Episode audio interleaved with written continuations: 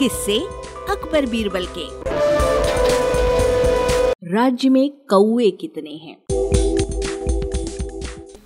एक दिन अकबर अपने मंत्री बीरबल के साथ अपने महल के बाग में घूम रहे थे। अकबर बागों में उड़ते कौओं को देखकर कुछ सोचने लगे और बीरबल से पूछा, क्यों बीरबल, हमारे राज्य में कितने कौए होंगे? बीरबल कुछ देर तक उंगलियों पर हिसाब लगाते रहे, फिर बोले, हुजूर, हमारे राज्य में कुल मिलाकर पंचानवे हज़ार चार सौ तिरसठ कौए हैं। तुम इतना विश्वास से कैसे कह सकते हो? हुजूर, आप खुद गिन लीजिए। बीरबल बोले, अकबर को कुछ इसी प्रकार के जवाब का अंदेशा था। उन्होंने पूछा, बीरबल, यदि इससे कम हुए तो? तो इसका मतलब है कि कुछ कौए अपने रिश्तेदारों से मिलने दूसरे राज्यों में गए हैं, और यदि ज़्यादा हुए तो? तो इसका मतलब है हुजूर कि कुछ कौए अपने रिश्तेदारों से मिलने हमारे राज्य में आए हैं। बीरबल ने मुस्कुराकर जवाब दिया। अकबर भी एक बार फिर मुस्कुराकर रह गए।